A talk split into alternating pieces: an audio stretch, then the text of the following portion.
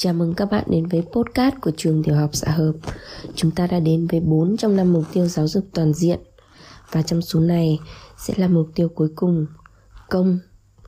Có quen tay làm việc thì các công trình mới mong có được kết quả tốt. Một việc làm ăn là việc rất cần để mà sống. Sao nhã khoản ấy thì nguy hiểm vô cùng.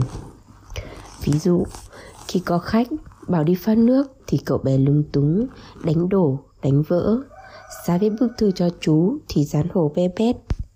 Lúc đi học, những giờ thủ công coi là cái nợ hay là giờ nghỉ? Học rồi không đi làm việc các sở Mà về làng là không biết làm việc gì. Đi cày không biết, làm thợ không quen Của ấy thì chỉ để vợ nuôi, rồi con nuôi. Trẻ không tập cho làm, có khi lại không để cho làm Là thiệt thòi cho nó cả đời. Nhưng nếu đặt thủ công một cái mục đích yêu, thì tự khắc nó đẹp bao nhiêu? Làm để đỡ cha, đỡ mẹ, làm để nuôi vợ con, làm để giúp nước, giúp xã hội. Tự khắc thủ công lên một bậc hay, một đức. Làm bằng óc, rồi cũng phải làm bằng tay, thì thần kinh mới thăng bằng. Quen chân, quen tay, thì trước hết không phải nhờ người. Mình bớt được một người đầy tớ, ấy là nước thêm một người làm việc.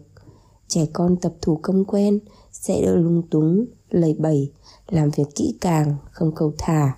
Sau này tiện về việc chọn nghề. Lạ một cái là trăm việc trong thiên hạ, cái gì cũng phải tay nhúng vào. Mà sao các chương trình học lại quên món đó? Hay là dành cho mỗi tuần có nửa giờ hoặc một giờ là cùng? Có một giờ mà học thế nào? Thầy giáo đã không được ai luyện cho thủ công, mà cũng ít tự luyện. Đến giờ học thì bảo rằng hôm nay các anh đan cái rổ.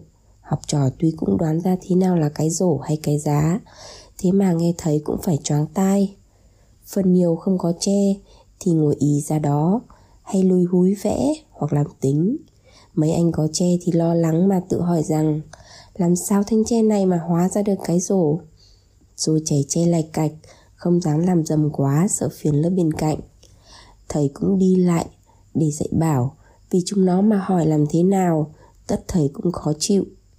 Thế là từng nhóm đi pha thanh tre Làm năm, làm bảy Nhưng lẹo đến quá nửa. Được mấy cái nan cũng đem đan Nhưng trông cho nó thành cái rổ Thì xa quá. Thầy nóng ruột trông cho hết giờ ấy Trò hì mãi cũng chán. Tiếng chống tan học nổi lên Ai nấy thở dài như cất được gánh nặng. Đến tuần sau Chấm Phần nhiều đem những rổ không thành hình, Mà có lẽ không bao giờ thành hình nữa. Mấy cậu láo lỉnh nhờ cha hay thằng bếp làm hộ. Dán hoặc một cậu làm cố được cái rổ đẹp, thì thầy lại cho vào tủ đựng đồ dùng dạy học. Kết quả chán bét. Phần đưa tổ chưa xong, rồi không làm được cái gì xong cả. Thế là quen thói bỏ dở. Phần mượn làm thì quen nói dối, giả dạng. Còn làm được thì lại để vào tủ đồ dùng để dạy học thế thì lần sau ai mà muốn cố cho nữa?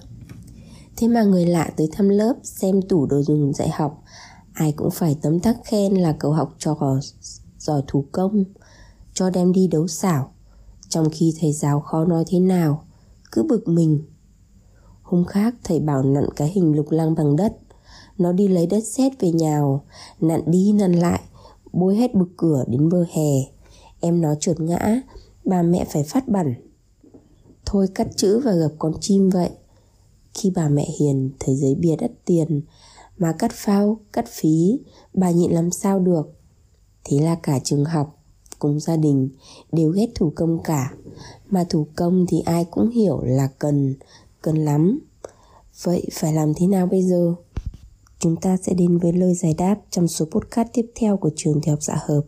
Cảm ơn các bạn đã lắng nghe.